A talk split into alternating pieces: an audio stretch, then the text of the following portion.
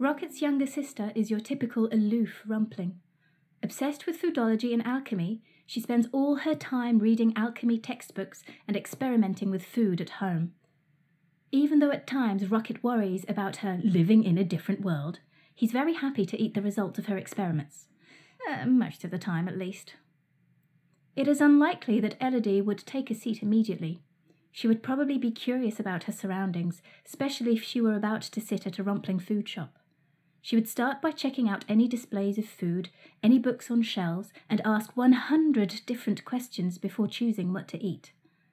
After sitting and having her food brought to her, she would start her dissection. Step by step, she would dismantle the food, trying to understand how it comes together, and then step by step, she reassembles it before eating it, of course. Perhaps her reassembly would even make it taste better than it did before.